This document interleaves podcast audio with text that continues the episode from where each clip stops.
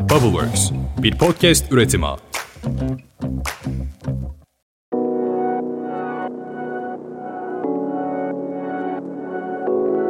Merhaba ben Işıl Ergincan. Bubbleworks Medya'nın orijinal içeriği Ne Yaptığının Farkında mısın? podcast kanalına hoş geldin. Elementlerden ilerliyoruz ama çok çok kötü bir elementimiz var. Kara madde olarak bahsedeceğim bundan. Plastiklerden bahsediyoruz. O zaman hemen bölüme geçelim.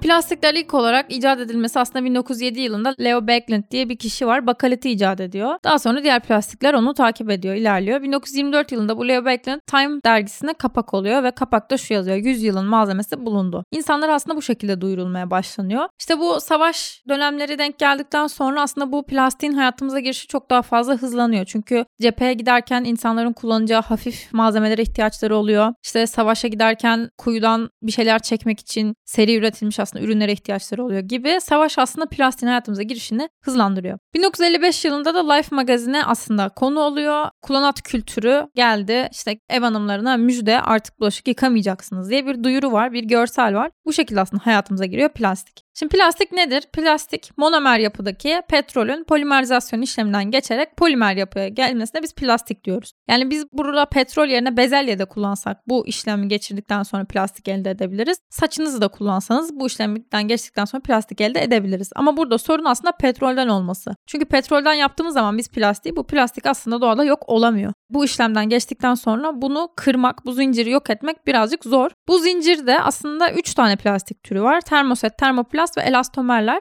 Ama elastomerler lastik gibi olduğu için yani silgi olduğu için onlardan çok bahsetmeyeceğim. Termoset ve termoplast üzerinden birazcık anlatacağım. Termoset plastikler aradaki bu söylediğim bağ hiçbir şekilde kırılmıyor. Kırılmadığı için de aslında geri dönüşüm adı altında bir şey hiçbir şekilde mümkün değil. Çünkü siz bunu ısıl işlem uyguladığınız zaman bu kırılıp yanmaya başlıyor. Ve doğaya zararlı gazlar çıkartmaya başlıyor. Arasındaki kimyasal bağ bozulmuyor yani. Ama termoplast plastiklere ısı uyguladığınız zaman şekil değiştirebiliyor. Ama unutmayın ki şekil değiştirebiliyor olması şekil değiştirdiği, sürekli geri dönüştüğü anlamına gelmiyor. Bunlara şöyle örnek verelim. Mesela termoset plastikler klozet kapağınız termoset plastiktir. Yenilenebilir enerji için kullanılan rüzgar güllerinin kanatları termoset plastiktir. Sizin evinizde kullandığınız tencerelerin sapları termoset plastiktir. Araba lastikleri termoset plastiktir. Bunlar mesela hiçbir şekilde geri dönüşmüyorlar. Hiçbir şekilde doğada yok olmuyorlar. Yani biz rüzgar gülünü mesela aldık yenilenebilir enerji olarak kullanıyoruz. Senede iki kere kanatların değişmesi gerek. Bu kanatlar nerede kalacak ve bu kanatlar nasıl depolanacak? Bu çok büyük bir sorun mesela aslında yenilenebilir enerjide.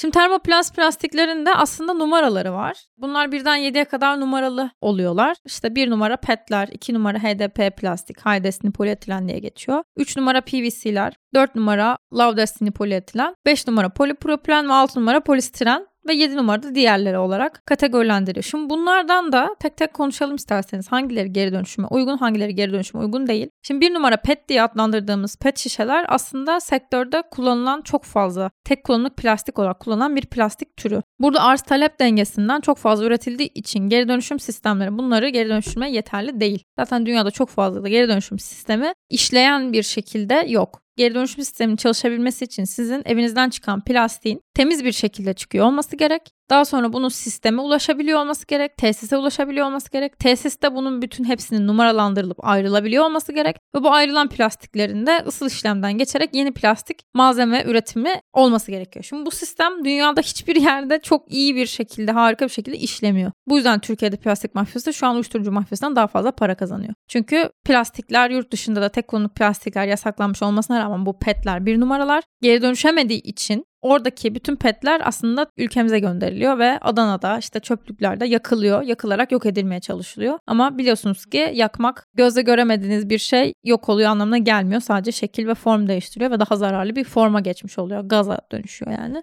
Bir numaralar bu yüzden çok fazla kullanılıyor aslında sistemde. Tek kullanımlık oldukları için işte su taşımada kullanılıyor. Meyve sebze paketlerinde çok fazla kullanılıyor. Ama bu bir numaranın en kötü özelliği çok fazla küf tutar. Pet şişeler küf tutar. Bu market raflarında mesela meyve sebzelerin ambalajlandığı bir numarayı incelerseniz görürsünüz mesela. Küflenmiş meyve sebzeler çok fazla denk gelir. Bunun nedeni aslında bu plastik türünün küf tutan bir plastik olması. Ve pet şişe formu gereği pet şişenin kapağı 2 numaradır. HDP'dir. How Destiny polietilen. Onun üstündeki etiket 4 numaradır.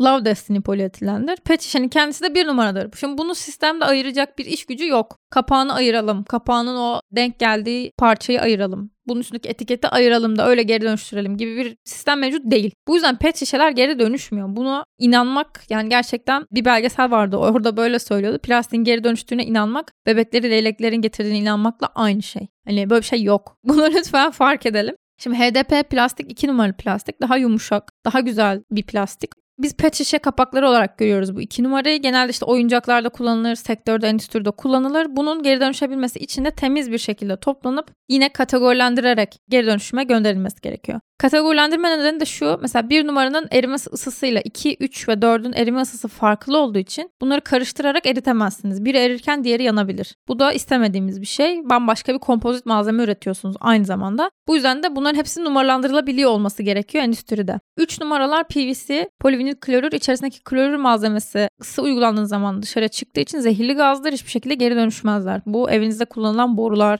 kanalizasyon hatlarında kullanılan boruların hepsi, yağmur kanallarında kullanılan plastik borular boruların hepsi geri dönüşmez hiçbir şekilde. 4 numara LDP'dir. Bu aynı zamanda plastik geri dönüşüm tesislerinde plastiğin katı olması gerekiyor. Yani parçalanabilir bir plastik olması gerekiyor. Biz bu 4 numarayı genelde poşet olarak gördüğümüz için bunlar da çok fazla geri dönüşmüyorlar. Çünkü poşetler ince, o parçalanma sistemlerine takılıp geri dönüşüm mümkün kılamıyorlar. Bu yüzden geri dönüşmüyorlar diyebiliriz. 5 numara yani şu ana kadar endüstride en çok dönüşen plastik aslında 5 numaradır. Çünkü 5 numara endüstride en çok kullanılan plastik türüdür. Polipropilen. Bütün oyuncaklar, banklar, sandalyeler, masalar ne görürseniz çevrenizde altını çevirirseniz 5 numara yazar zaten. Bunlar da o yüzden yani bugüne kadar dünyada endüstride geri dönüşmüş plastik %9 olarak geçiyor. Bunun zaten %6'sı sizin fabrikada ürettiğiniz ve orada hemen atık olarak çıkan plastik tekrar sisteme geri sokulan plastik aslında bu. Yani böyle dünyada şey gibi değil. Biz bunları attık, çöplerden bunları geri topladılar da aldılar, geri dönüştüler falan gibi bir sistem mevcut değil. 6 numaralarda polistirenler. Bunları strafor olarak etlerin vesaire altında görebilirsiniz. Bunlar da yine ince oldukları için ve hani ısıl tepkime çok fazla uygun olmadıkları için çok fazla geri dönüşmüyorlar. 7 numara dediğimiz plastik yani bir plastiğin altında 7 numara yazıyorsa diğer 7 numaralarla geri dönüşebilir mi? Hayır. Çünkü bu ABS olabilir veya PLA olabilir. PLA'ların PLA'larla ABS'lerin ABS'lerle geri dönüşmesi gerekiyor. Burada da böyle bir sorun var. Şimdi plastik sorununu biz nasıl fark ettik? Aslında çok ilginç bir olay var. 10 Ocak 1992 yılında Hong Kong açıklarında bir kargo gemisi kaza yapıyor ve 29 bin tane plastik ördek okyanusa yayılıyor. Bu yayılmadan sonra da bu ördekler Pasifik Okyanusu'ndan 2007 yılına kadar çeşitli yerlere dağılıyorlar ve 2007 yılına kadar okyanustan bu plastikler çıkmaya devam ediyor. Bu ördekleri çıkarıp bakıyorlar denizden çıkan ördeklere. 2007 yani kaç sene var 92 ile 2007 arasında hiçbir şekilde dezenformaya uğramamış yani geri dönüşüme dair hiçbir parçalanışa dair bir şey yok. O zaman da şeyi fark ediyorlar. Oha biz nasıl bir malzeme ürettik?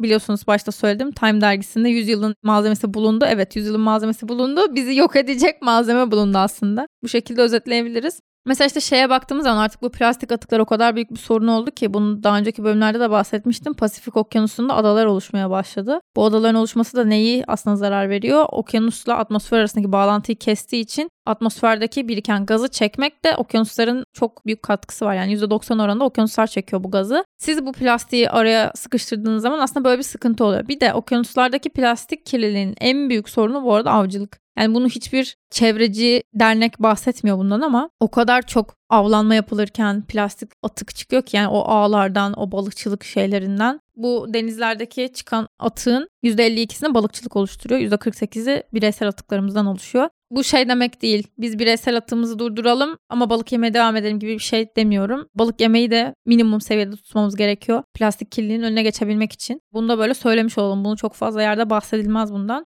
Netflix'te bir belgesel var Seaspiracy diye. Onu izlerseniz zaten çok net bunu görebilirsiniz. 2050 yılına kadar mesela okyanuslarda balıktan daha fazla plastik olacağı söyleniyor. 2048 yılında da okyanus yaşamının son bulacağı söyleniyor. Okyanus yaşamının son bulması demek ölü bir denizi olan gezegende insanlığın yaşamaya çalışması demek. Bu da korkunç bir durum aslında. Bu denizlerdeki, okyanuslardaki avcılıktan dolayı çıkan plastik atık aynı zamanda işte buradaki ekosisteme de zarar veriyor. Bunu ekosistem bölümünde, biyoçeşitlilik bölümünde daha net anlatırız. Şu anda konumuz atık çünkü plastik atık. Türkiye'de mesela OECD diye bir rapor var. 2019 yılında yayınlamışlar. Türkiye'deki evsel atıkların sadece %1'i geri dönüşebiliyor mesela. Bu çok çok çok az bir oran. Akdeniz'e en çok atık çıkaran ülkelerden Türkiye, Mısır ve İtalya. Bu da neden? Çünkü bütün Avrupa'nın çöpünü Türkiye alıyor. WWF verilerine göre bu. Böyle de bir sorun var diyelim. Burada aslında plastikle alakalı e bu kadar anlattım plastik sorundan bahsettin ne yapabiliriz derseniz direkt tek kullanımlık plastiği bırakmak aslında çok büyük bir adım. Yani şey gibi düşünün benim bir pipetimle mi değişecek dünya? Evet senin bir pipetinle değişecek. Yani 8 milyar insanın o gün pipet kullandığını düşünürsen 8 milyar pipeti nereye atacağız?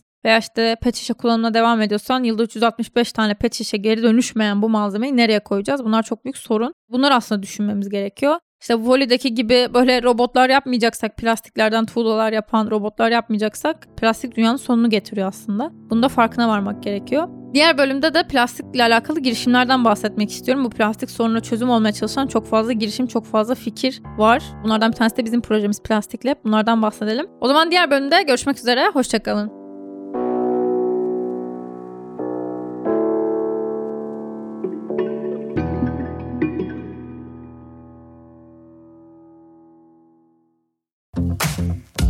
Bubbleworks bir podcast üretimi.